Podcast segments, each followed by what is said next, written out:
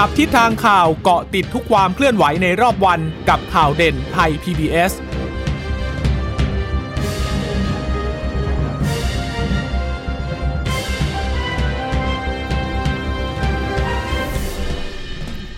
สวัสดีคุณผู้ฟังทุกท่านค่ะ ขอต้อนรับเข้าสู่ข่าวเด่นไทย PBS นะคะวันนี้พบกับดิฉันพึ่งนภาคล่องพยาบาล และคุณชนชนานพร้อมสมบัติบกจับตาสถานการณ์ สวัสดีค่ะค่ะ สวัสดีคุณผู้ฟังค่ะ ดิฉันไม่ได้มาเจอเจอแฟนๆวิทยุหลายวันเลยนะคะค่ะติดไปทำธุระส่วนตัวนิดนึงนะคะ ก็อ่ากลับมาเจอเจอกันวันนี้นะคะโอ้วันนี้เรื่องสถานการณ์โควิด -19 มีประเด็นเยอะมากทีเดียวนะคะ คุณชนนันท์ค่ะ ไม่ว่าจะเป็นเรื่องของ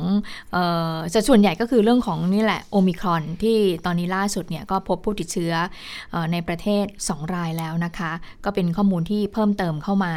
รวมถึงเรื่องของการฉีดวัคซีนด้วย นอกจากจะมีการฉีดกระตุ้นเข็ม 3 ต่างประเทศเนี่ยเขาก็เริ่มฉีดวัคซีนเข็ม 4 ไปแล้วนะ เห็นบอกว่าเราเนี่ยก็จะให้บุคลากรทางการแพทย์หรือว่าด่านหน้าเนี่ยฉีดวัคซีนเข็ม 4 แล้วเช่นกันก็วันนี้เป็นความเคลื่อนไหวทั้งหมดเดี๋ยวเรามาเล่ากันทีละเรื่องนะคะ ค่ะ วัคซีนเด็กก็มีอีกยี่ห้อหนึ่งได้รับการขึ้นทะเบียนแล้วเหมือนกันนะคะ ก็คือซีโนแวคนอกเหนือไปจากเมื่อต้นสัปดาห์ที่ผ่านมาเป็นไฟเซอร์ใช่ไหมคะก็ค่ะเดี๋ยวดูกันว่าเอ่อรัฐเนี่ยจะจัดสรรให้เริ่มฉีดได้เมื่อไหร่ คาดว่าคงจะเป็นต้นปีหน้านะคะมกราคมก็คงจะได้ฉีดกัน ส่วนเข็มกระตุ้นนี่ตอนนี้กำลังจะต้องเร่งการฉีดให้ได้ตามเป้าหมายนะคะ เพราะว่า เป็นปัจจัยสำคัญในการที่จะป้องกันการแพร่ระบาดของโอมิครอนด้วย ถึงแม้ว่าจะมี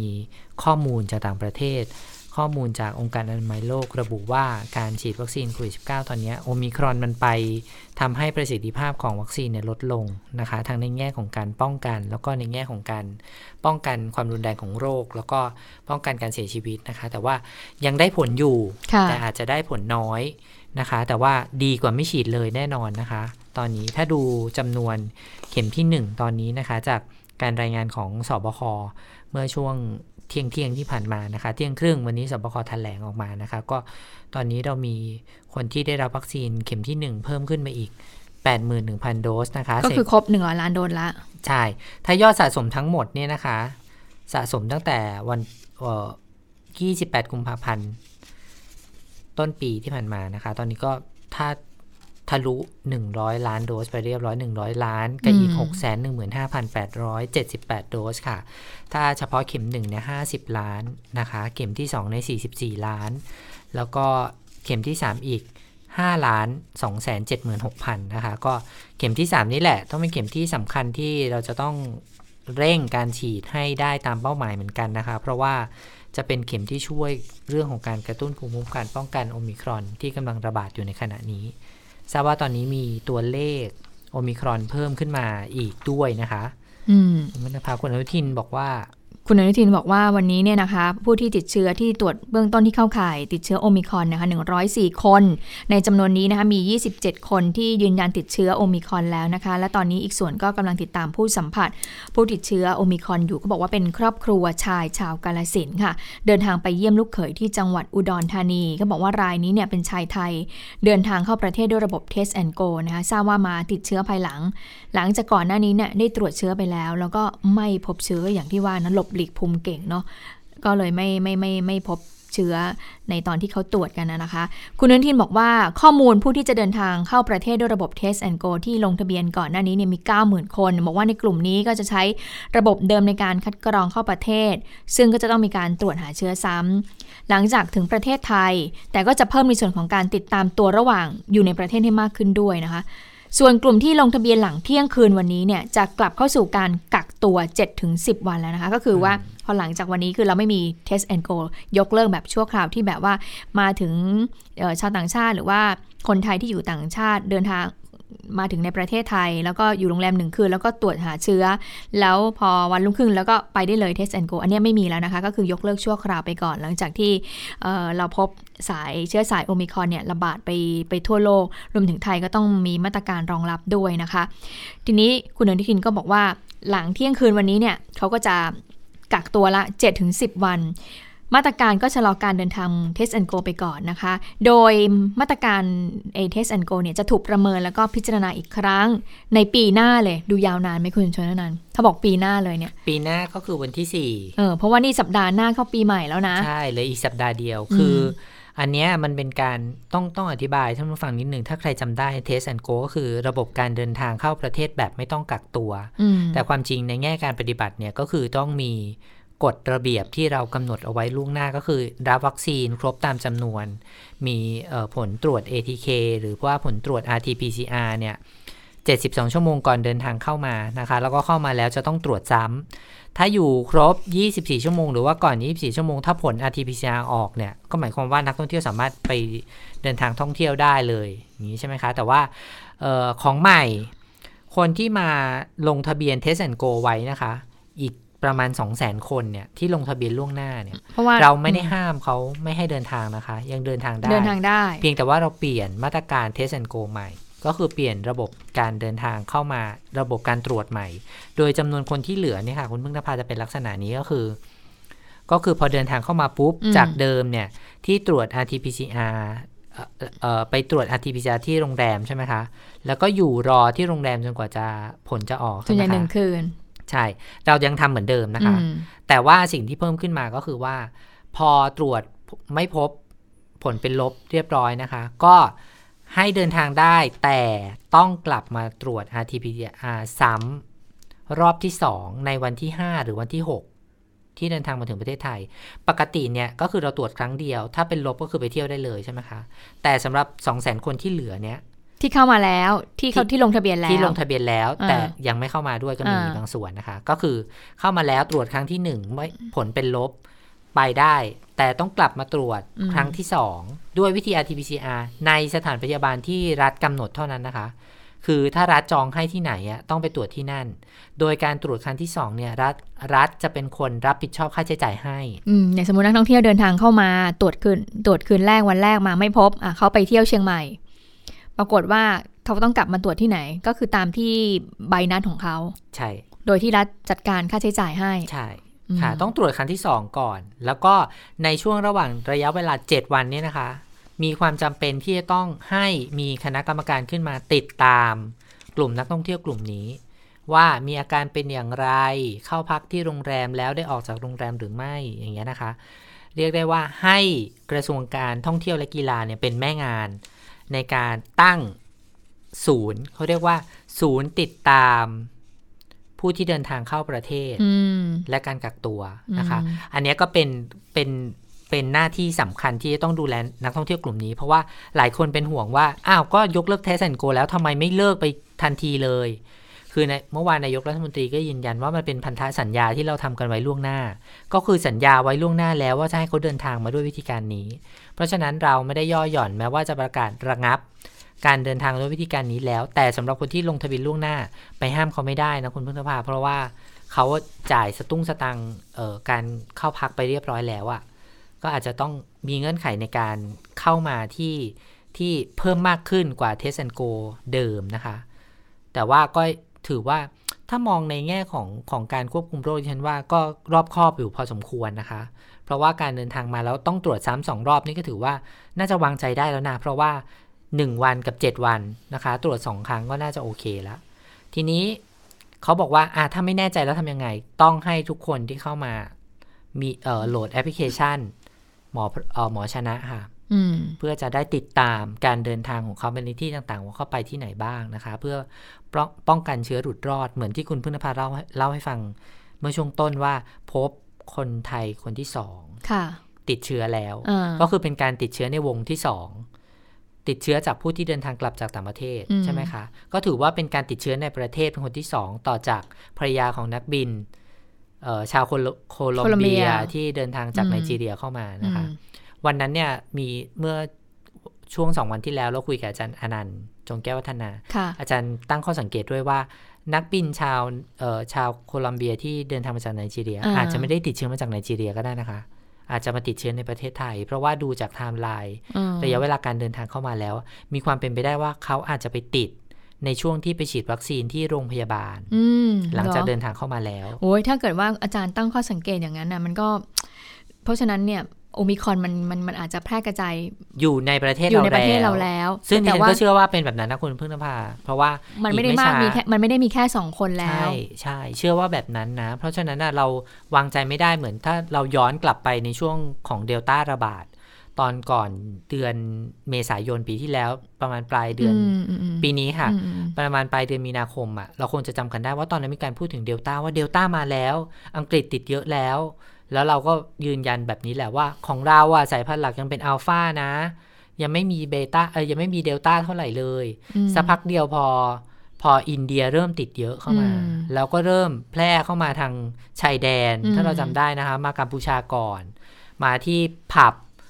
แล้วก็มาสู่คนไทยจำนวนมาก ซึ่งปัจจุบันเดลต้าเป็นเชื้อหลักของไทย แล้วถ้าไปดูในต่างประเทศคุณเพื่อนพาตอนนี้สหรัฐอเมริกาสายเป็พันนธุ์หลักละ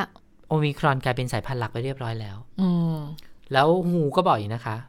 WHO บอกว่า การที่มีคนสรุปว่าเชื้อโอมิครอนเป็นเชื้อที่ไม่รุนแรงค่ะอาจจะไม่ใช่ข้อเท็จจริงอีกต่อไป เพราะว่าเริ่มพบว่ามีคนเสียชีวิตจากโอมิครอนแล้วใช่ที่สหรัฐอเมริกามีรายแรกแล้วนะคะอืมที่อังกฤษเนี่ยสิบกว่ารายแล้วอืมเพราะฉะนั้นถือว่าตอนนี้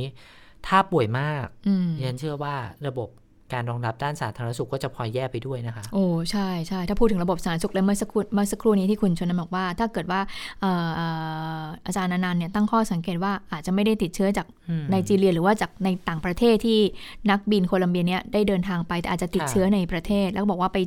ตั้งข้อสังเกตอาจจะไปได้รับเชื้อจากวัคซีนใช่ไหมแล้วก็อืมศูนย์ฉีดวัคซีนโหจะบอกว่าตอนนี้โรงพยาบาลแน่นมากโรงพยาบาลอืมของรัฐเนี่ยคือ คือถึงแม้จะมีการสวมใส่หน้ากากอนามัย หรือผู้ป่วยญาติผู้ป่วยมานะ แต่ว่าเหมือนกับระบบเขาเริ่มโฟล์แล้วอะค่ะอืมอย่างโรงพยาบาลศิริราชที่ดิฉันไปมาเขาบอกว่าตอนเนี้ยเขาไม่ค่อยรับผู้ป่วยโควิด -19 แล้วนะเขาเริ่มจะพยายามเขาเพิ่งจะกลับเข้ามาสู่ระบบการรักษาโรคปกติของเขาอะทั่ว ๆ ไป แล้วโรงพยาบาลพวกเอ่อ ที่รักษาโรคโควิดเขาเหมือนกับว่าดันให้ไปอยู่ข้างนอกโรงพยาบาลเฉพาะใช่ให้ให้อยู่ที่ไปรักษาเดียวกันข้างนอกอืมอะไรอย่างเงี้ยรักษาคือคือมีการโคกับโรงพยาบาลอื่นเอาไว้เนี่ยเพื่อแบบว่าให้ไปรักษาที่นู่นแล้วโหถ้าเป็นเป็นอย่างนี้อีกนี่ดิฉันเป็นห่วงคนที่เป็นโรคอื่น ๆ ที่ไม่ใช่โควิด -19 เขาจะเสียโอกาสในการรักษาโหอันนี้โรคนั้นสำคัญเอาไว้นี้มากใช่ เพราะว่าถ้าถ้าเราย้อนกลับไป กลับไป 2 ปีแล้วนะคะ คุณพึ่งนภาค่ะที่มีผู้ป่วยหลายคนอืมที่รอการรักษา เช่น รอผ่าตัดอืมรอการวินิจฉัยใช่โดยเฉพาะเป็นโรคที่ร้ายแรงหลาย ๆ โรคอะอืมถูกเลื่อนออกมาใช่ยังเนื่ต้อองงเป็นจากต้องไปมะเร็งใช้ก็ต้องให้เคมีบำบัดใช่โรคต้องไปใช้ไตก็ต้ศัองกไปยภาพก่อนเออในการรักษาโควิดก่อนใช่ไหมคะตอนนั้นนะเพราะมันเฉพาะหน้า แต่พอขยับมากลายเป็นว่าผู้ป่วยบางคนเนี่ยรอจนอาการหนักพอถึงเวลาที่โรงพยาบาลเริ่มที่จะผ่อนคลายเรื่องสถานการณ์โควิดได้ก็กลายเป็นว่า ต้องมาเต้องมาผู้ป่วยไอ้เหละล่านี้ก็ย้อนกลับใช่มา เพื่อจะรักษาตัว แต่เออถ้าเราย้อนกลับไปเป็นสถานการณ์แบบโควิด แบบวันนั้นอีก นั่นหมายความว่าศักยภาพโรงพยาบาลของเราก็จะต้องกลับมาเป็นเหมือนช่วงกลางปีที่ผ่านมาอีกใช่นะคะการถือผ่าตัดว่อะไรก็ต้อง หรือว่าการวินิจฉัยโรคก็ต้องชะลอออกไป อย่างก่อนหน้านี้เนี่ยทางโรงพยาบาลศิริราชเขาก็แบบถ้าเป็นไม่ได้เป็นการผ่าตัดเล็กค่ะๆเขาจะไม่มีเลยนะคะ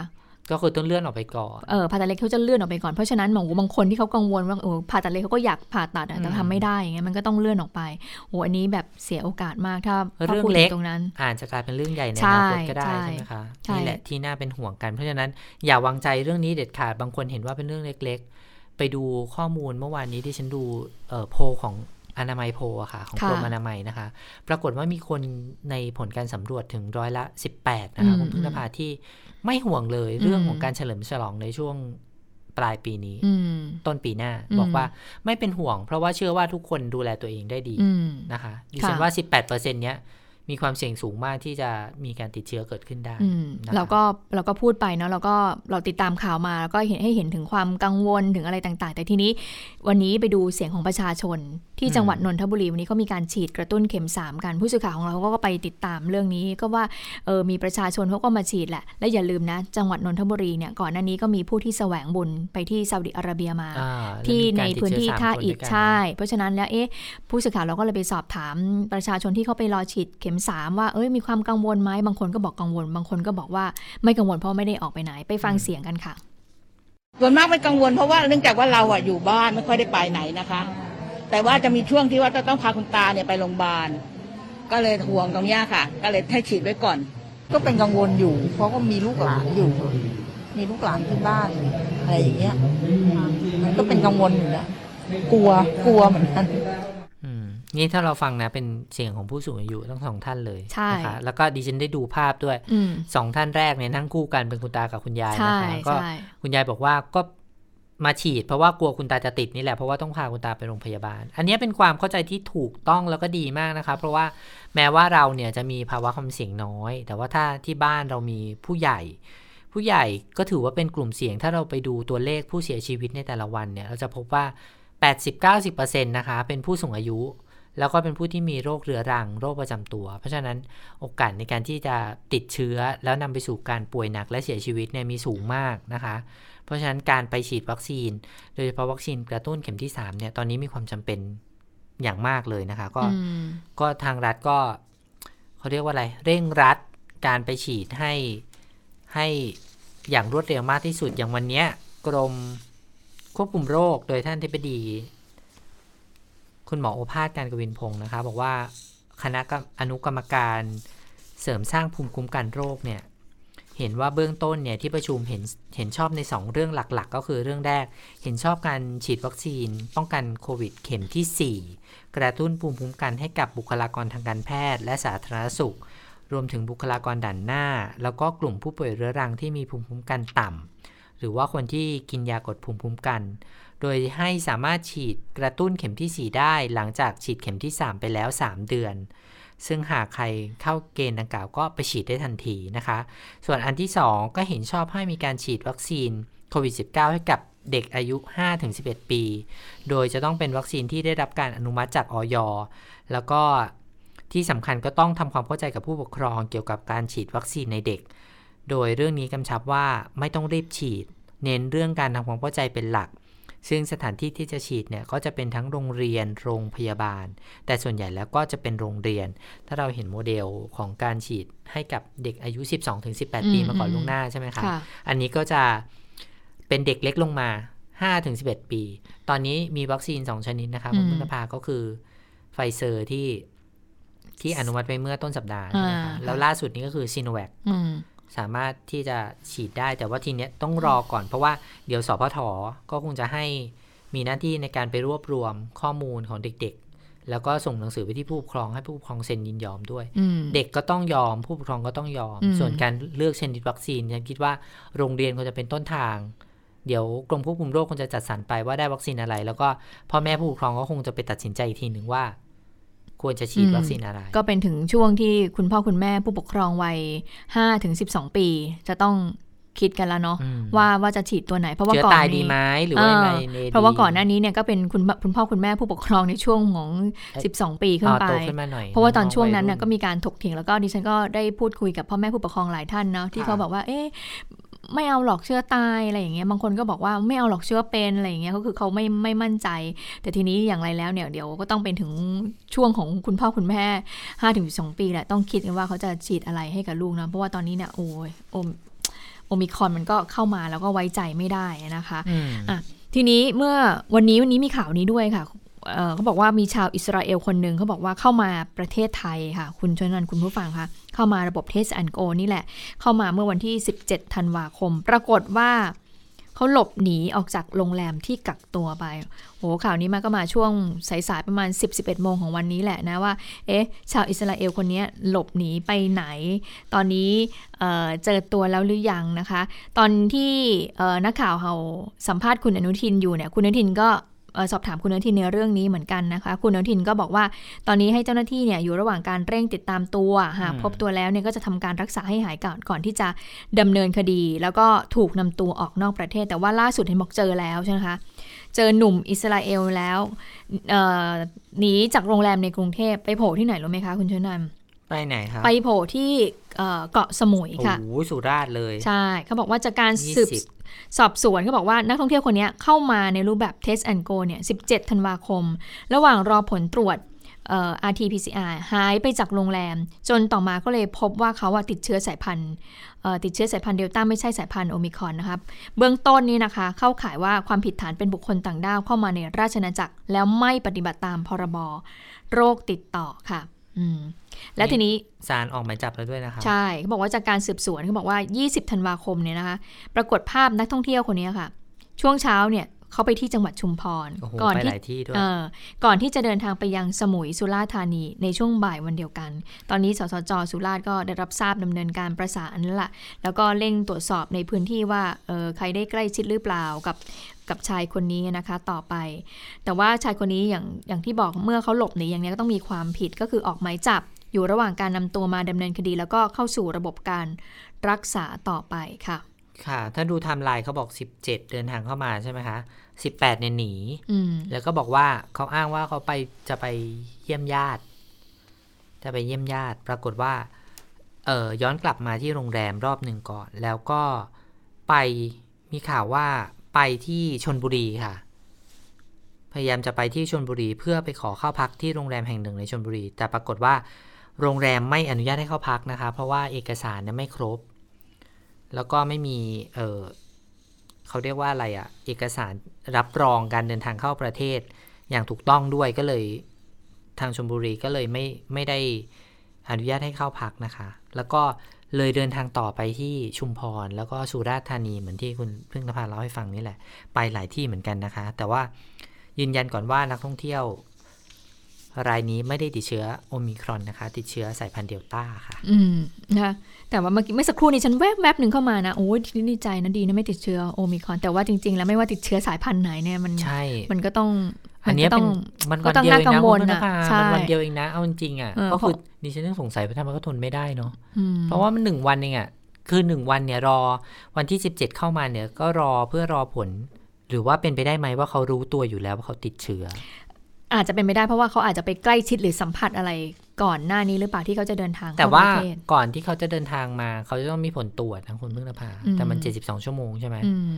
หรือว่าเขาก่อนเจ็ดสิบสองเขาอาจจะไม่ติดแล้วหลังจากนั้นเขารู้ว่าเขาติดแล้วหรือเปล่าแต่ใช้ผลเดิมมา เป็นไปได้ไหมโอ้เป็นไปได้หลายอย่างเลยอืมก็คือว่าแล้วก่อนหน้านี้ที่เขาอยู่ที่ก่อนที่จะตรวจเนี่ยเขาอาจจะรู้ว่าตัวแล้วว่า โอเคเขาไปตรวจแล้วไม่เจออ แต่เขาว่าอาจจะไปสัมผัสกับคนที่ติดเชื้อแล้วก็ได้ เขาก็ขึ้นเครื่องมาแล้วก็ผ่านระบบปกติแล้วเขานั่งแท็กซี่ด้วยนะคุณพึ่งนภาเออ ก็หลายอย่างเลยเขาตนั่องนแท็นี้กซี่แล้วก็เดินทางแต่รู้สึกว่าการเดินทางไปชุมพรของเขาจะขึ้นรถตู้ไป อืมเดี๋ยวดูว่าการสอบสวนโรคคงจะต้องเกิดขึ้นอย่างแน่นอนแหละ อันนี้แหละที่ทำให้สบคจะต้องมีการตั้งศูนย์ปฏิบัติการสแกนนักท่องเที่ยวอย่างที่อืมคุณชนันบอกเล่าค่ะให้เราฟังเมื่อช่วงต้นชั่วโมงไปว่าว่า เอ่อเมื่อเข้ามาแล้วจะต้องมีหน่วยงานที่ทำหน้าที่ติดตามว่านักท่องเที่ยวเนี่ยที่เข้ามาแล้วเดินทางไปไหนมาไหนบ้าง และนอกจากเรื่องนี้เขาบอกว่าสบคเขาบอกห้ามแล้วนะห้ามเจ้าหน้าที่รัฐ เดินทางลาไปเอ่อเจ้าหน้าที่รัฐเนี่ยลาไปต่างประเทศละห้ามเดินทางคือพูดง่ายๆว่าขอเบื้องต้นเนี่ยขอความร่วมมือจากทั้งประเทศเลยของคนไทยทั่วไปส่วนใหญ่เพราะว่าเนี่ยนะคะบอกว่าอย่าช่วงปีอย่าใหม่ด้วยคือไงอย่าเดินทางเออเพราะว่าอาจจะไปรับเชื้อ โอมิครอนจากต่างประเทศเข้ามาด้วย อันนี้หนึ่งสองก็คือในส่วนของราชการบังคับได้ใช่ไหมคะ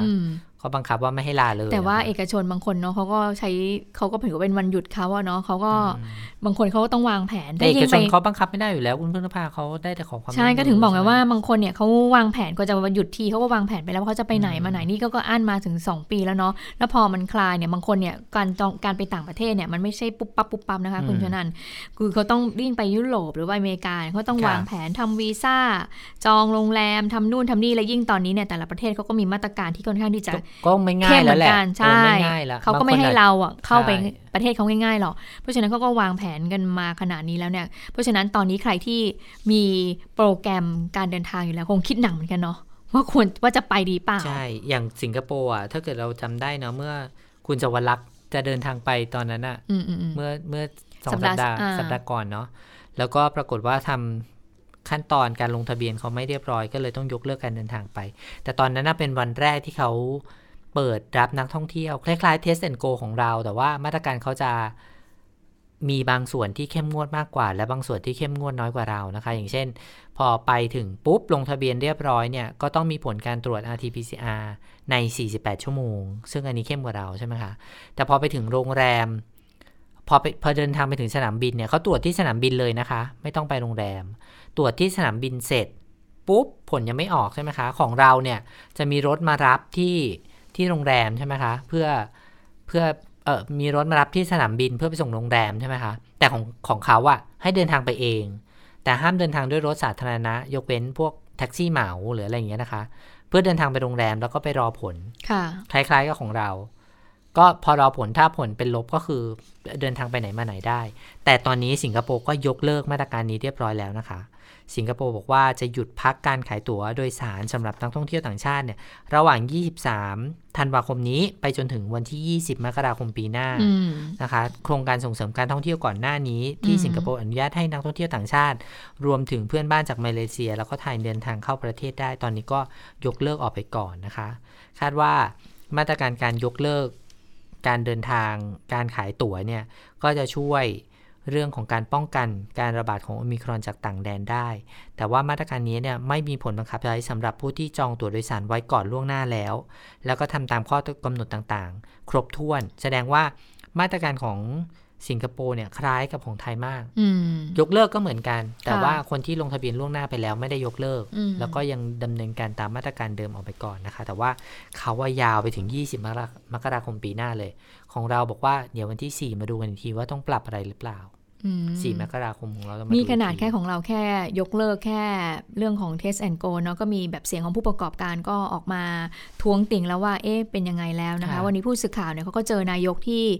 งานเอ่อเรื่องของการเปิดตัวมหกรรมสมุนไพรแห่งชาตินี่แหละ ปรากฏว่านายกเขาก็ไปเปิดงาน แล้วเจอนักข่าวนักข่าวก็เลยถามเรื่องนี้กับมาตรการต่าง ๆ อะไรเงี้ยนายกก็บอกว่าอะก็เป็นมาตรการที่ออกมาก็ต้องยอมรับความเสี่ยงร่วมร่วมกันนะ ประมาณนั้นนะคะ เราไปฟังเสียงของนายกว่ามีพูดอะไรเพิ่มเติมกว่านี้บ้างค่ะค่ะเราต้องอยู่กับเขาอย่างมีสติเข้าใจไหมเพราะฉะนั้นสิ่งสำคัญที่สุดคือไม่ว่าอะไรจะเกิดขึ้นประเทศไทยถ้าเราเตรียมความพร้อมไว้พร้อมเราต้องเชื่อมั่นในระบบของเราใช่ไหมถ้ามันเกิดขึ้นมาเราก็ต้องรักษาพยาบาลต้องแก้ไขให้ได้ เพราะมันพันไปหลายหลายส่วนด้วยกันนะ มันเป็นการที่เราต้องต้องยอมรับความเสี่ยงร่วมกันนะ เพราะว่าอีกฝ่ายก็ต้องการนะในเรื่องของเอ่อรายได้เพิ่มเติมอะไรต่างเศรษฐกิจฐานรากอะไรเหล่านี้เราก็ต้องดูทั้งสองทางไงวันนี้ แต่สุขภาพสำคัญที่สุด วันนี้วัคซีนก็ได้ฉีดทะลุเป้าแล้วก็ก็โอเคประสบความสำเร็จไปในระดับหนึ่งแล้วก็ดีใช่นะไหมคคะรับนายกก็ดีก็ดีก็ดีขึ้นเรื่อยๆอืมผลจากการยกเลิก Test and Go นะคะ แล้วก็เอ่อปิดลงทะเบียน Thailand Pass ก็ไปจนถึงวันที่ 4 มกราคมเนี่ย แน่นอนว่ามันต้องส่งผลกระทบต่อ ภาคส่วนโดยเฉพาะธุรกิจโรงแรมท่องและการเที่ยวนะคะอืมอย่างนายกสมาคมโรงแรมไทยคุณมาริสาสุโกศลหนุ่มพักดี ที่อยู่ในฐานะรองประธานกรรมการบริหารโรงแรมในกลุ่มเครือสุโกศลด้วยว่าก็ยังบไงอกว่าบ้างคาดว่าเรื่องนี้นะคะจะส่งผลกระทบให้นักท่องเที่ยวต่างชาติที่วางแผนเดินทางมาเที่ยวไทยเนี่ย หรือว่าที่ทำการจองตั๋วโดยสารเครื่องบิน ห้องพักล่วงหน้ามาแล้วเนี่ยทำการยกเลิกทั้งหมด ทั้งในส่วนของการลงทะเบียนแล้ว แล้วก็ยังไม่ได้ลงทะเบียนในระบบ เพราะว่าตั้งแต่วันที่ 20 ธันวาคมที่ผ่านมาเนี่ยกระทรวงสาธารณสุขก็ออกมาชัดเจนแล้วว่าจะระงับ Test and Go ออกไปก่อน สมาคมก็ได้รับแจ้งจากสมาชิกว่า มีนักท่องเที่ยวต่างชาติเนี่ยแจ้งยกเลิก booking ห้องพัก แล้วก็คิดเป็นมูลค่าความเสียหายเนี่ยหลาย 10 ล้านบาท การที่รัฐบาลถอยกลับมาใช้รูปแบบ AQ หรือว่า Alternative Quarantine เนี่ยก็ถือเป็นการทำลายโอกาส อุตสาหกรรมการท่องเที่ยวอย่างแรง ธุรกิจการท่องเที่ยวทุก sector รวมถึงโรงแรมโรงแรมเนี่ยบาดเจ็บ แล้วก็สาหัสมากกว่าระลอกที่ 1-3 ที่ผ่านมา แล้วก็อาจจะถึงขั้นตายสนิทเลยนะคะ ส่วนรักษาการแทนประธานสภาอุตสาหกรรมท่องเที่ยวชนบุรีบอกว่า ประเมินว่ามาตรการนี้จะส่งผลกระทบอย่างหนักต่อภาคอุตสาหกรรมท่องเที่ยว แม้ว่าผู้ลงทะเบียนในระบบมาแล้วเนี่ยจะสามารถเดินทางเข้ามาแบบไม่ต้องกักตัว แต่ว่าสำหรับยอดจองห้องพักในช่วงต้นปีหน้าเนี่ยอาจจะถูกยกเลิกทั้งหมด แล้วก็คงไม่มีการยอดจองเข้ามาเพิ่มนะคะ เพราะว่าสถานการณ์ยังไม่ชัดเจน ในช่วงเดือนพฤศจิกายน ซึ่งเป็นช่วงเริ่มต้นของ Test and Go เนี่ยค่ะพัทยาได้นักท่องเที่ยวเข้ามาเฉลี่ยวันละ 200ถึง400 คน ปัจจุบันเนี่ยเข้ามาประมาณวันละ500ถึง700 คน ถ้าหากว่ากลับไปใช้ alternative quarantine คาดว่าจำนวนเนี้ยจะหายไปทั้งหมดเลยนะคะ แล้วก็หากถอยหลังไปใช้รูปแบบ sandbox อืมก็น่าจะส่งผลกระทบประมาณร้อยละ 20ถึง30 ซึ่งยังพอเป็นอัตราที่รับได้ค่ะ ส่วนสมาคมสปาไทย ในฐานะประธานขับเคลื่อนหัวหินรีชาร์จบอกว่าตอนนี้ตัวเลขการจองห้องพักของนักท่องเที่ยวในเดือนมกราคม ปี 65 เนี่ยกำลังอยู่ในแนวโน้มที่ดีขึ้น ถ้าหากถอยกลับไป ก็จะทำให้ภาคธุรกิจถอยหลัง แล้วก็ส่งผลกระทบด้านการท่องเที่ยว แล้วก็เศรษฐกิจในปีหน้าอย่างแน่นอน แล้วก็น่าจะยากในการที่จะกลับมาฟื้นตัวอีกครั้งหนึ่งค่ะอืมนะคะอะวันนี้ไปเรามีเสียงของทางเลขาธิการแอตตาด้วยว่าเขามองนี้ยังไงนะคะเบื้องต้นเนี่ยทางคุณอดิตชัยรัตนานนท์เขาก็บอกว่าจริงมันก็ มันเรื่องของสุขภาพเนาะคือจริงๆเขาคือเขาก็เห็นด้วยแหละที่ที่ให้มีการแบบว่ายกเลิกอย่างนี้ไปก่อนชั่วคราว แต่เขาบอกว่าขอลองลัดหน่อยเถอะและสิ่งที่นักท่องเที่ยวเขาจองมาแล้วกับโรงแรมแล้วนะบางคนเขาจองมาเป็นเป็นเดือนๆแล้วเนี่ยจะทำยังไง จะมีมาตรการเยียวยาช่วยเหลือออผู้ประกอบการโรงแรมบ้างหรือเปล่า ผู้ประกอบการท่องเที่ยวบ้างหรือเปล่านะคะ ไปฟังเสียงของคุณอดิตในประเด็นนี้กันค่ะ การยกเลิก Test and Go นั้นนะครับสำหรับคนที่ขาด ที่ได้รับตัว Thailand Pass ไปแล้ว2 0 0 0 0 0คนก็ยังหมายถึงว่าอ่าอนุญาตให้เดินทางเข้ามาปกติค่ะผมว่าอันนี้ก็ก็โอเคครับก็ก็เป็นสิ่งที่อ่าทางภาคอ่าธุรกิจภาคการท่องเที่ยวเองหรือภาคเอกชนก็ก็โอเค แต่มันจะมีอีกกลุ่มหนึ่งนะครับ ที่จะได้รับผลกระทบ ซึ่งยังไม่ได้มีทางออกชัดเจนก็คือค่ะกลุ่มที่ได้รับการจองนะครับ บุ๊กิ้งทั้งโรงแรมทั้งที่พักอะไรต่างๆเนี่ยเรียบร้อยแล้วอืมแล้วอยู่ในกระบวนการของการขออนุมัติ Thailand Pass แล้วยังไม่ผ่านการอนุมัติ ตรงเนี้ยนะครับ ก็ยังไม่แน่ใจว่าจะมีมาตรการอย่างไรหรือไม่ เช่น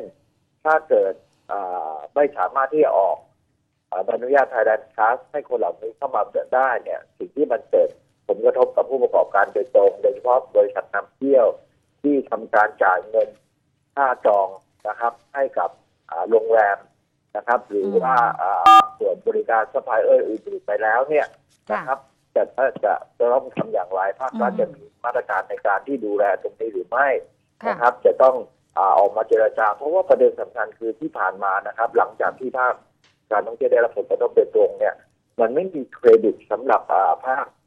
ด้วยกันเองแล้วทุกคนอืมเมื่อทำการจองก็ต้องจ่ายเงินล่วงหน้าทั้งหมดอืมค่ะการยกเลิกตรงนี้หรือว่านักท่องเที่ยวไม่สามารถเดินทางเข้ามาได้จำนวนเงินที่จะต้องมีการจ่ายล่วงหน้าไปโดย เฉพาะจากบริษัทนำเที่ยวนั้นจะค่ะต้องทำอย่างไร แล้วทางภาครัฐจะมีมาตรการเข้ามาช่วยดูแลส่วนนี้อืมหรือไม่ นี่คุณอดิตติดเรื่องของคนที่ค้างอยู่ใช่ไหมคะอืมอีกประมาณ90,000คนแสนคนนี่แหละที่ จองไปแล้ว แล้วตกลงเข้ามาได้หรือเปล่า เราก็มีข้อสรุปแล้วว่าเข้ามาได้ ถ้าจองแล้วนะคะ แต่ว่าจองแล้วเข้ามาแล้ว แล้วถ้าถูกยกเลิกได้รับการช่วยเหลือเยียวยายังไงเนี่ย อันเนี้ยยังไม่มี ยังไม่มีข้อกำหนดชัดเจนออกมาว่าจะช่วยยังไงนะคะอันเนี้ยทางผู้ประกอบการเขาก็ห่วงเรื่องนี้เป็นหลัก แต่ว่าอย่างคุณอดิตเนี่ยเห็นด้วยใช่ไหมคะอืมเกี่ยวกับเรื่องของการการปฏิบัติตามมาตรการสุขภาพ ใช่ สาธารณสุขบอกว่าแบบนี้ อันนี้ไปคล้าย ๆ กับคุณสนั่นอังอุบลอังอุบลกุลนะคะ ประธานกรรมการหอการค้าไทย แล้วก็สภาหอการค้าแห่งประเทศไทย ก็ระบุถึงกรณีนี้นะคะ บอกว่าออการยกเลิก Test and Go เนี่ยก็ เข้าใจนะคะหองหอการค้านี่เห็นว่าในช่วงที่ผ่านมาเนี่ยประเทศไทยสามารถบรรลุเป้าหมายในระยะแรก การฉีดวัคซีนได้เกินกว่า 100 ล้านโดส หรือว่าร้อยละ70 ของประชากรไปแล้วทำให้เกิดภูมิคุ้มกันเพิ่มมากขึ้น ก็เห็นได้ว่าอัตราการติดเชื้อในประเทศเนี่ยลดลงนะคะ ส่วนต่างประเทศเนี่ยก็ผู้ประกอบการที่เออเขาก็มีการจัดหาเข็ม booster เข็ม 3 มาให้อีกนะคะ รวมถึงประเทศไทยเนี่ย ในปีหน้าก็เชื่อว่าจะมีการฉีดวัคซีนเข็ม 3 กันมากขึ้น เพราะฉะนั้นด้านการท่องเที่ยวของการยกเลิกเทสเ n นโกเนี่ยก็เชื่อว่ามันจะเป็นระยะสั้น ๆ ระยะหนึ่งนะคะ ก็ยังดีกว่าการล็อกดาวน์ถ้าเป็นอย่างนั้นนะคะ ถ้าล็อกดาวน์เลยก็อาจจะมีความเสียหายเพิ่มมากขึ้นกว่านี้อืมแล้วก็หวังว่าคงจะเป็นเพียงมาตรการสั้น ๆ ที่ทำให้เร่งควบคุมโรคแล้วก็จะผ่านไป ด้วยดีนะคะ อันนี้ก็เป็นอืมความเห็นของทางฝั่งประธานหอการค้าอืค่ะมก็เป็นโจทย์ยากที่ให้รัฐบาลเนี่ยต้องคิดแล้วก็ตัดสินใจเนาะเพราะว่าเอ่อจำกันได้ถ้าจนช่วงเมษายนก่อนหน้านั้น คุณชนนันจำได้หรือเปล่าที่เป็นก่อนเทศกาลแล้วเราก็บอกว่าอ่าโอเคก็ยังไม่ยังไม่ยังไม่ยังไม่ยังให้เดินทางอยู่เออตอนนั้นยังให้น่ะเดินมีหลายเสียงเนาะบอกว่าล็อกไหมล็อกไหมอ่าเอาสัก 14 วันก่อนไหมอะไรเงี้ยเพราะว่าปฏก่อนหน้าล็นี้ก่อนที่จะถึงเทศกาลสงกรารเนี่ยเราก็คือช่วงปีใหม่แล้วก็แบบว่าไม่ให้เดินทางไปแล้วช่วงหนึ่งใช่แล้วทีนี้พอมาถึงเทศกาลสงกรานต์ที่เหมือนมันจะมีคลายๆ แล้วปรากฏว่าอ้าวกลับมาอีก ทีนี้เอะจะทำยังไง ปรากฏว่าพอรัฐบาลเนี่ยไม่ยังยังไม่ได้ห้ามให้มีการสั่งล็อก ปรากฏว่าโอ้โหหลังจากนั้นก็พบติดเชื้อใช่เยอะเลยก็มีเสียงวิพากษ์วิจารณ์ตามมาว่ารัฐบาลเนี่ยตัดสินใจไม่เด็ดขาดนะ ถ้าเกิดว่าตอนนั้นน่ะตัดสินใจให้คนไม่เดินทางเนี่ยมันก็จะไม่มีปัญหาอย่างนั้นหรอกนะคะแล้วช่วงนั้นก็คือเหมือนกับว่า เป็นการเพิ่มวันหยุดให้กับคนได้เดินทางด้วยนะคะ มาครั้งนี้รัฐบาลเจอโจทย์เดียวกันเลย ไม่น่าเชื่อนะคุณชนัน เราก็คิดว่าเราจะคลายกับเรื่องของโควิด -19 แล้วแล้วว่าปีนี้เราจะมาเฉลิมฉลองกันแบบมีความสุขเนาะอืมพอมาเจอโอมิครอนอย่างเงี้ยภาคการท่องเที่ยวก็เริ่มฟื้นตัวแล้วเนาะพอเออเริ่มที่จะแบบ กลับมาแล้วอะไรเงี้ย ซึ่งวันนี้ก็มีความเห็นจากทางเขาเรียกว่าม็อบส้นสูงนะคะเออวันนี้เขาไปที่ทำเนียบรัฐบาลเขาบอกว่าให้นายกเนี่ยช่วยเหลือเยียวยาเขาหน่อย ม็อบส้นสูงที่ว่านี้ก็คือส่วนใหญ่ก็จะทำงานเอ่อในสถานผับบาร์คาราโอเกะต่างๆเขาก็คนมองกลางว่าคืนทั้งหลาย แต่ว่าอืมเมื่อวานเมื่อวานเนี้ยเขามีการช่วยเหลือไปแล้วส่วนหนึ่งนะคุณเพิ่งพาเป็นอ่านันักดนตรีอืมนักร้องนักดนตรี ศิลปินตลก อันนั้นน่ะ แต่ว่าที่ฉันว่าเงื่อนไขมันยากนิดนึงเพราะว่า เขาได้รับเงินเยียวยาไป 5,000 บาท แต่ว่าต้องให้ทางสมาคมเป็นผู้รับรองคุณเพิ่งพาสมมุติว่าคุณเพิ่งพาทำงานแบบนี้ใช่ไหมอืมทำเอ่อเป็นนักดนตรี ถ้าเราไม่ได้มีสังกัดไม่ได้มีอะไรนี่โอ้นี่ใช่ไหมยากละก็ต้องไปให้สมาคมมารับรองอืมว่าอ่าเป็นนักดนตรีจริง แล้วก็ส่งรายชื่อไป แต่ว่าเงื่อนไขสำคัญก็คือคุณพึ่งนภาต้องไปเข้าเป็นสมาชิกประกันสังคมก่อน มาตรา 40อืมถึงจะได้รับเงินเยียวยา 5,000 บาท แต่ว่าทีเนี้ย กลุ่มเนี้ยเขาก็บอกเขาก็เดือดร้อนเหมือนกันกับนักดนตรีนี่ทำไมเขาไม่ได้ล่ะ ใช่ทำไมเขาขอเหมือนกันอะทำไมเขาไม่ได้อืมทำไมเขาแล้วหลายคนก็ไม่ได้เข้าสู่ระบบประกันสังคมด้วย แล้วเขาจะทำยังไงเขาอยากได้การช่วยเหลือตรงนี้อืมนี่ปิดมาสิบเดือนแล้วเขาทำยังไงดีนะคะ ลองฟังเสียงเขาดูค่ะเรามีลูกค้าแบบลองเทอมนะคะ เรามีลูกค้าแบบที่ติดต่อมาแล้วจะมาแล้วก็คือชิบหายแล้วประโยคแรก จะเข้ามาได้ไหม ดังนั้นรายได้ที่เราคาดหวังอะ ก็ไปละ แล้วแล้วอีกอย่างหนึ่งสถานบริการบางร้านก็กลับมาเปิดได้บ้างอย่างเช่นบาร์ที่ที่บอกว่าเป็นร้านอาหารนะคะ ก็กลับมาเปิดเราก็เตรียมตัวนะคะเนื่องไหมคะโควิด เรากลับบ้านกลับบ้านนี่ไม่ได้นั่งรถไฟฟรีนะคะ ก็ใช้เงินกลับบ้าน การที่เราจะกลับมาที่พัทยาหรือหัวเมืองอะก็ต้องใช้เงินถูกไหมคะ ตอนนี้ล่องมาแล้ว หมายถึงว่าล่องมาอยู่ที่จังหวัดที่เป็นนี่แล้วพัทยาแล้วเชียงใหม่แล้วอะไรอย่างเงี้ยตัวเมืองแล้วปรากฏว่าเราบอกว่าปิด ชิบหายค่ะประโยคแรกชิบหายจริงๆเพราะว่าเงินน่ะลงทุนไปแล้วนะคะถูกไหมค่ารถเราต้องเราต้องจ่ายไปก่อนแล้ว ค่าเช่าหออีก ค่าประกันห้องอีก ประโยคแรกเลยทุกคนพูดร้ายเด้งเลยค่ะชิบหาย คือสงสัยเราสงสัยแค่อย่างเดียวว่าเขาตระหนกโอไมคอน แต่เขาไม่ได้คิดว่าคนที่จะทำมาหากินจะยังไงต่อ เขาสั่งปิดปิดนะคะ ปิดนักท่องเที่ยวแต่ไม่ได้มีนโยบายรองรับกลุ่มที่กำลังจะเปิดธุรกิจอะค่ะ นี่แหละก็เพราะว่าเลื่อนมา แล้วก็ดิฉันไม่แน่ใจว่าที่ก่อนหน้านั้นพูดกันว่าวันที่ 16 มกราคม อาจจะได้เปิดให้บริการสำหรับผับบาร์คาราโอเกะพอฟังแบบนี้ไม่รู้จะได้พอเปิดอีกแล้วสป่ะถานเนาะการณ์แบบนี้เนาะอืมไม่น่าจะได้เปิด ถ้าดูแบบนี้ ก็แสดงว่าคนกลุ่มนี้ต้องได้รับความเดือดร้อนแบบยืดเยื้อต่อไปอีก หลังจากที่ปิดมาแล้ว 10 กว่าเดือนนะคะ ก็อันนี้ก็น่าเป็นห่วงเขาเหมือนกันแหละ ส่วนเรื่องของการช่วยเหลือเยียวยานะคะ คุณเพิ่งพาเมื่อวานนี้มี เขาเรียกว่าอะไรอะของขวัญ คนละครึ่งเหรอ อืม ของขวัญมาหลายรูปแบบเลยแหละ ทั้งกระทรวงการคลัง ทั้งกระทรวงมหาดไทย หลาย ๆ กระทรวงนะคะ แต่ดิฉันฟังแล้วมันไม่ค่อยว้าวเท่าไหร่นะ มันก็ไม่ว้าวใช่ไหมเออ มันก็ทั่วไปนะ ส่วนไอ้ชอบดีมีคืนอะไรอย่างเงี้ยนะ อ่า ก็สำหรับคนที่มีกำลังซื้อก็คงจะโอเคอะเอาไว้ไปหักภาษี แต่ว่าเริ่มแต่หักไปภาษีปีหน้าไม่ใช่เหรอ ใช่ แล้วก็ต้องซื้อปีหน้านะคะ คุณเพื่อนพาไม่ใช่ซื้อปีนี้นะคะ ต้องเริ่มต้นซื้อวันที่หนึ่งมกราคมแปลว่ามันก็ไม่ได้กระตุ้นเอ่อการใช้จ่ายในช่วงปลายปีนี้สักเท่าไหร่นะใช่เพราะว่าดิฉันว่าไม่ทันเรื่องเงื่อนไขต่างๆ แต่ว่าคนละครึ่งก็เหมือนกันนะ มันไม่ได้อะคนหมดคนละครึ่งเฟสสามตอนเดือนธันวาคมสามสิบเอ็ดธันวาคม วันสุดท้ายที่ได้ใช้ใช่ไหมใครยังใช้ไม่ไม่หมดต้องรีบใช้ให้หมดนะดิฉันชอบโครงการเนี้ยที่เราได้ห้าพันอะ อ๋อออะไรนะ มาตราสามสิบเก้ามาตราสามสิบสามคือสปสเนี่ยให้ทั้งมาตราสามสิบสามนะคะ มาตราสามสิบเก้าแล้วก็มาตราสี่สิบเออ แต่ว่าได้เนี่ยแตกต่างกันออกไป สตางค์ไม่เท่ากันสามสามตอนนู้นเรา เอ้ยสามสามเราไม่ใช่สามสามสิเรา เราประกันตนเองคือสามเก้าใช่ คนประกันตนเอง3 9เนี่ยได้ไป2เดือนตอนนั้อืนมเดือนละ5,000บาทนะคะ33ดิฉันไม่แน่ใจว่าได้ เพราะว่า 33เขาเคยได้มาก่อนแล้วรอบหนึ่งแล้วเขาก็มาให้เพิ่มในรอบ 2 รอบ 3 นะคะ แล้วก็มาตรา 40 ก็เช่นเดียวกันก็ได้รับการช่วยเหลือมา แต่ว่าอย่างอย่างของนักดนตรีอะคนเพื่อนพาที่เขาได้ 5,000 บาทอะเขาต้องเป็นมาตรา 40 นะ แล้วก็ไปได้ 5,000 บาท แต่ว่าเออปัญหาสำคัญก็คือว่าเขาต้องส่งเงินสมทบด้วยนะ ก็คือหลังจากนี้ไม่ได้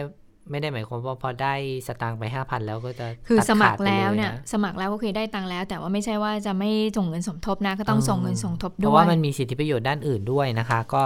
ลองไปดูกันว่าการเยียวยาอันนี้ แต่จริงๆดิฉันว่าถ้าเกิดว่าส่งได้ก็ดีนะคะเพราะมันมีอืมเรื่องของเยียวยาเรื่องของเออการเจ็บป่วยอะไรบางอย่างที่มันมันมันช่วยเรื่องของผู้ที่ประกอบอาชีพอิสระได้นะคะค่ะเออเรื่องของคนละครึ่งที่บอกว่าเอ๊ะมันไม่ว้าวเนี่ย ก็เลยตั้งข้อสังเกตกันว่า มันน่าจะต่อไปเลยเนาะอ่ามัมันน่าจะต่อเดือนมกราเพเลยราะว่าใช่ไหมของเดิมเนี่ยเฟสสามมันสิ้นสุดเดือนธันวาคมนี้ของอืมดิฉันใช้หมดแล้วคุณชนันใช้หมดยัง ยังไม่หมดเธอเหลยเล็กน้อย ซึ่งอ่าคาดว่าจะน่าจะหมด ของดิฉันใช้ใช้หมดแล้วนะคะ แล้วก็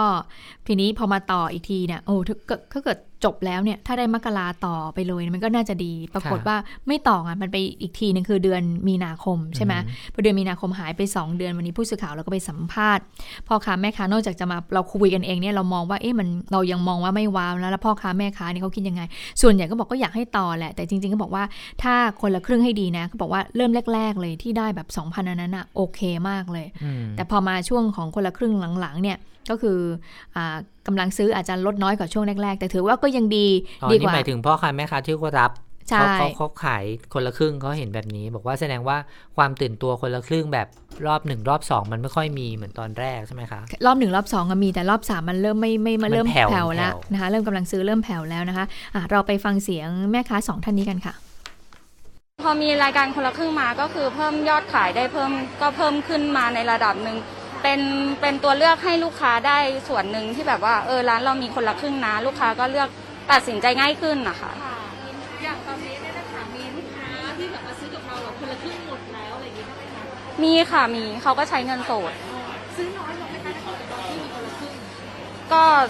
ก็ซื้อน้อยลงไหม ถ้าถ้าเป็นลูกค้าที่ซื้อไปขายก็ก็จะซื้อเท่าเดิมอะค่ะ แต่ว่าถ้าเป็นลูกค้าที่เป็นแม่ค้าที่เอาคนละครึ่งมาใช้ ก็เหมือนกับว่าได้ซื้อหนึ่งแถมหนึ่งอะไรอย่างเงี้ยค่ะ เวลาลูกค้ามาใช้เขาก็จะได้เขาเหมือนจะได้จะได้ทุนมาครึ่งหนึ่งอย่างเงี้ยเงินตัวเองครึ่งหนึ่งค่ะ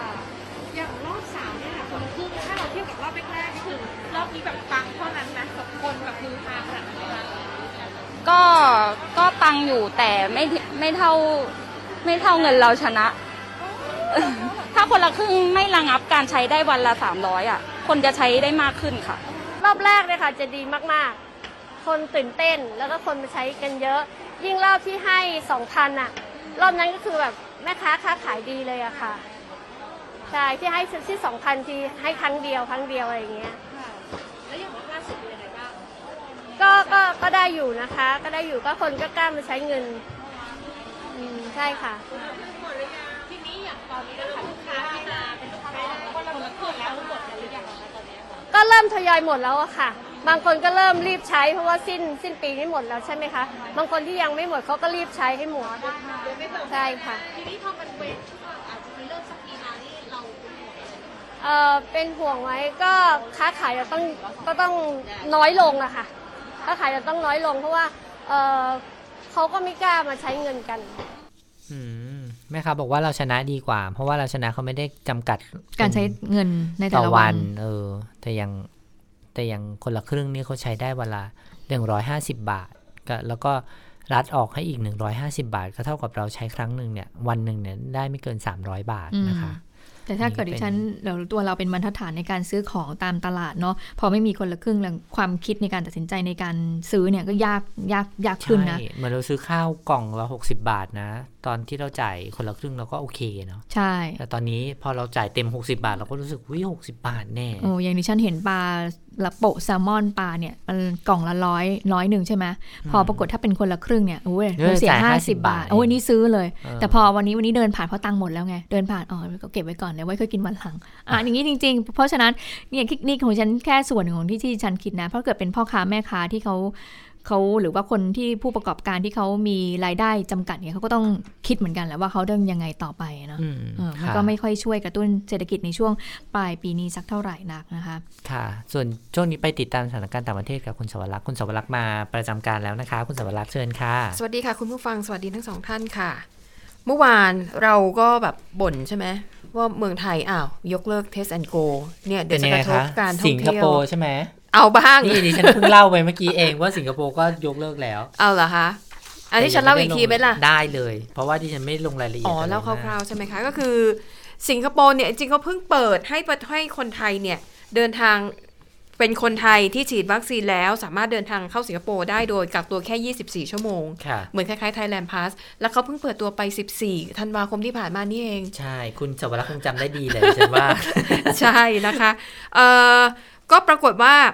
มาวันมาเมื่อช่วงเช้านี้นะคะ ก็ประกาศแล้วว่า เอ่อข้อแรกคือระงับขายตั๋วก่อน ตั๋วเครื่องบินที่จะเดินทางไปสิงคโปร์เนี่ยขาไปเนี่ยมันจะเป็นเที่ยวพิเศษเขาเรียกว่าเที่ยวบิน VTL ก็หมายถึงว่า ย่อมาจากเอ่อ vaccinated travel lane คือเป็นเที่ยวบินสำหรับคนที่ฉีดวัคซีนแล้วเท่านั้น ดังนั้นช่วงที่ผ่านมาใครจะไปสิงคโปร์ต้องซื้อตั๋ว เที่ยวบินที่เขาขายนี้ค่ะซึ่งวันหนึ่งมันจะมีประมาณแบบสองสามเที่ยวอะนะคะขะงดขาย ดังนั้นคนที่จะยังไม่ได้ซื้อตั๋วนะ และต้องการจะเดินทางไปสิงคโปร์ระหว่างวันที่ 23 ธันวาคมถึง 20 มกราคมเดินทางไม่ได้นะคะ คุณต้องรอหลังจากนั้น คุณต้องซื้อหลังจากนั้น แต่ถ้าใครซื้อตั๋วแล้วอืมไม่มีปัญหาคุณเดินทางได้ตามปกติก็เลพูดยง่ายๆเหมือนของเราเลยอืมระงับ Test and Go ก็คืออันค่ะนี้ระงับขายตั๋วใช่บินเข้าแบบต้องฉีดวัคซีนก็เหมือนกันเลยค่ะคล้ายกันมาก จริงๆสิงคโปร์หนักกว่านะเพราะว่าเพราะว่าเขายาวกว่าเราถึง 20 แล้วเขาไม่ขายตั๋วใหม่แล้วไงอ๋อ เขาไม่ขายตั๋วไอ้คนซื้อแล้วซื้อไป แต่ไอ้คนที่ไม่ไม่ขายตั๋วเนี่ยก็คือ เท่ากับว่าบางเที่ยวบินอาจจะไม่มีผู้โดยสาร หรือผู้โดยสารอาจจะแบบน้อยมากก็ได้อืมได้ไหมคะแต่แล้วก็แต่ว่าคนยังบินเข้าประเทศเขาได้ไหมคะ บินได้อยู่ บินได้แต่ก็คือต้องเข้าไปกักตัวตามมาตรการเดิม ก็ไม่เกิน 24 ชั่วโมงหรือผลตรวจ PCR ออกก่อน คล้าย ๆ ไทย คล้ายกันนะคะ ไม่ไม่หมายถึงว่าถ้าเขาเขายกเลิกอันนี้ไปแล้วอะค่ะ หลังจากวันที่ 21 จะมีการทบทวนมาตรการใหม่อีกครั้งหนึ่งแต่ว่าตอนเนี้ยถ้าสมมติว่าเราอยากไปสิงคโปร์คุณมีตั๋วอยู่แล้วไม่มีปัญหาอ่าฮะแต่ถ้าคุณยังไม่มีตั๋วก็คือรไว้ห้ามก่นบินเลยเหรอ ใช่ ไม่บินเลย ไม่รับนักท่องเที่ยวไม่รับคนที่เดินทางเข้าประเทศเลยเหรอ ใช่ แต่อย่างของเราอะยังบินได้นะ แต่ของประเทศแต่ยกเว้นไทยยังบินได้ถ้าเป็นชาวสิงคโปร์แล้วก็ผู้พำนักถาวรของสิงคโปร์ยังเดินทางได้อยู่อ๋อก็แสเออดแต่งว่าว่าไปกักอะพูดตัวง่ายๆที่นี่ก็บ้าคืนอหก็รืออะไรปิดประเทศนะ ปิดส่วนหนึ่ง เพราะคนที่ซื้อตั๋วแล้วยังเข้าได้อยู่ไง ก็อ๋อไม่ได้ปิดแบบเบ็ดเสร็จแต่มันเปิดมันซื้อล่วงหน้าดิฉันว่าก็มันก็คงไม่ได้ซื้อล่วงหน้ายาวหรอกใช่ไหมมีเขาก็มีแหมคุณเขาอาจจะเดินทางแทนกับปีใหม่ไงอ๋อใช่ไหมคะ แล้วก็ไม่ใช่แค่ตั๋วเครื่องบินนะคะ ตั๋วรถโดยสารที่เดินทางจากมาเลเซียไปสิงคโปร์เขามีเขามีเชื่อมกันอยู่อ่าแล้วก็แบบเป็น VTL เหมือนกัน อันนั้นก็เข้าขายเดียวกันคือก็ยกเลิกไปเหมือนกัน ไม่ขายแต่ใครซื้อตั๋วแล้วก็ก็ยังเดินทางใช่ได้แต่ว่าหลังจากวันที่ 21 มกราคมเป็นต้นไปค่ะ สิงคโปร์เขาก็จะปรับนะคะ จะลดการจำหน่ายตั๋วเข้าประเทศ ทั้งทางเครื่องบินแล้วก็ทางรถบัสเนี่ยเหลือแค่ 50%แล้วก็จะมีการอย่างเมื่อก่อนเนี่ย เวลาคุณจะลงทะเบียนขอเข้าประเทศ ไม่มีโควตาอืมไม่ต้องรีบลงค่ะแต่หลังจากวันที่ 20ก็คือ 21 มกราคมปีหน้าเป็นต้นไป จะจำกัดจำนวนคนเข้าประเทศอืมก็จะเข้มมากขึ้นเห็นไหมเมื่อวันนั้นเรายังคุยกันอยู่เลยว่าวิสิงคโปร์เขาไม่ทำเนาะ ที่สอไหนงวันได้ต่อมาเอาเลย สงสัยจะเห็นไทยทำแล้วก็ตกใจเอาบ้างนะคะอะก็เป็นข้อมูลนะคะล่าสุดจากสิงคโปร์ประเทศใกล้บ้านเรา ทีนี้ไปดูอิสราเอลกันบ้างก็เป็นข่าวใหญ่เหมือนกันค่ะ อิสราเอลนี่ล้ำหน้าจริง ๆ นะคะดิฉันจำได้ว่าเป็นประเทศแรก ๆ ของโลกที่ฉีดวัคซีนให้ประชาชนเนี่ยครบอืมร้อยเปอร์เซ็นต์อันนี้จะหมายถึงจะเล่าเข็มสี่ถูกแต่ว่าต้องที่ฉันได้ข่าวว่าเอ่ออิสราเอลมีคนเสียชีวิตจากโอมิครอนแล้วหนึ่งคน ก็เลยคิดว่านี่แหละน่าจะเป็นเหตุผลอ๋อ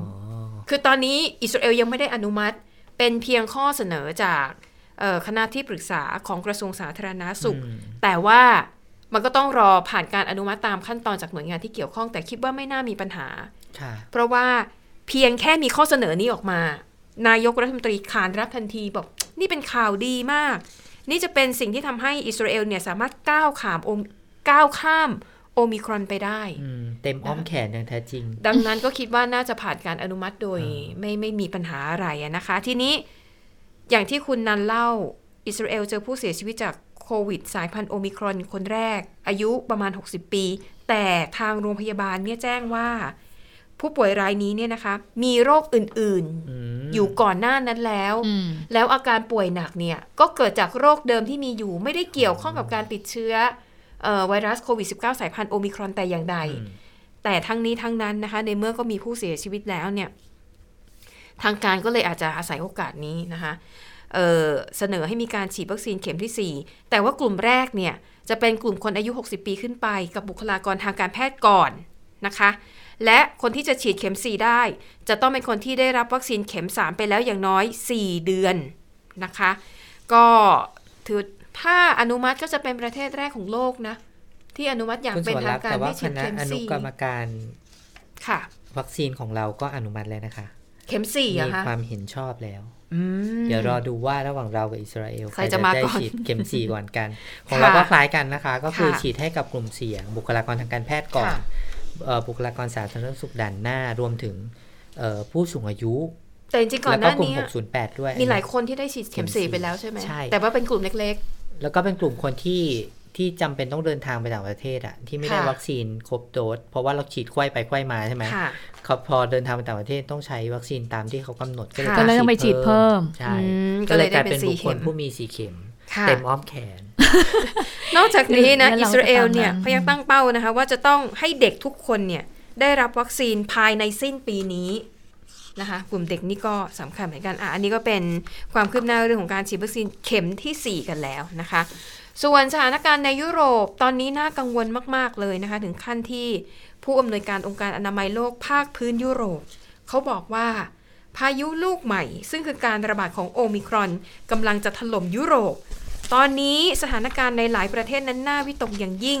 อัตราการติดเชื้อเพิ่มขึ้น 2 เท่าในทุกๆ 1 วันครึ่งถึง 3 วันนะคะ ถือว่า เป็นอัตราการติดเชื้อที่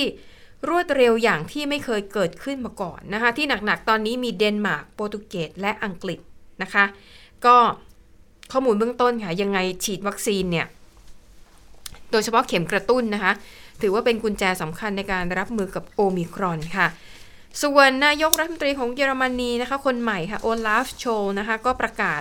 มาตรการป้องกันโรคใหม่ แต่กว่าจะมีผลก็คือหลังคริสต์มาส นะคะอาจจะเปิดโอกาสให้ประชาชนฉลองคริสต์มาสกันให้เต็มที่ก่อน แล้วค่อยมาคุมเข้มกันหลังตอนช่วงปีใหม่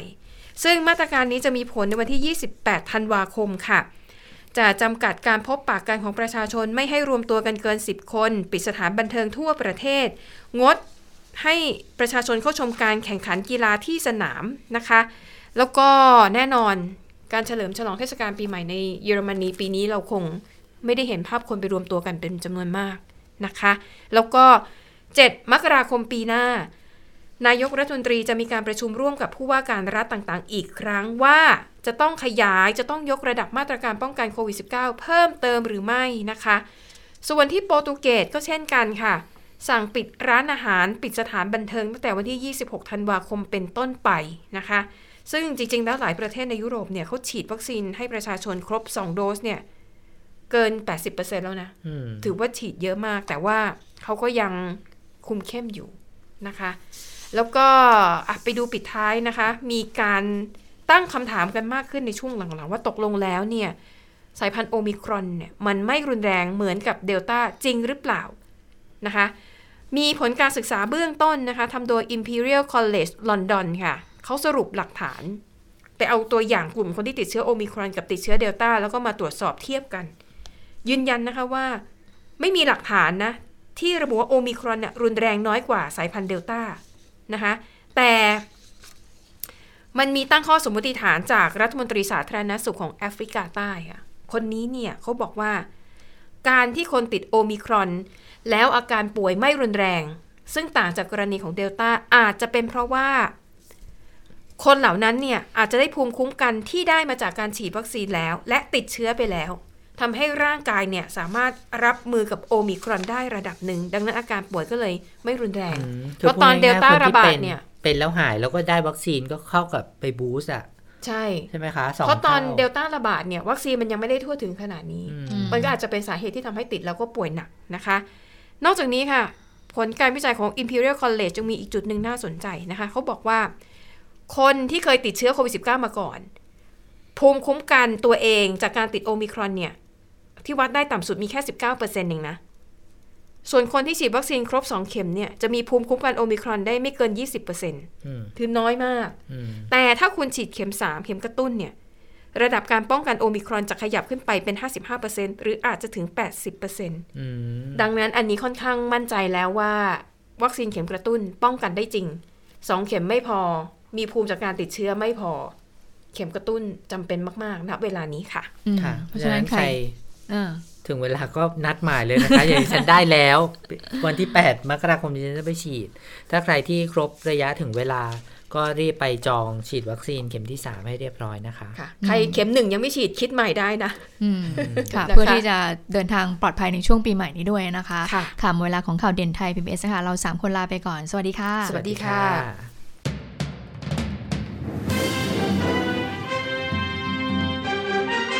ติดตามข่าวเด่นไทย PBS ได้ทุกวันจันทร์ถึงศุกร์เวลา 15 นาฬิกา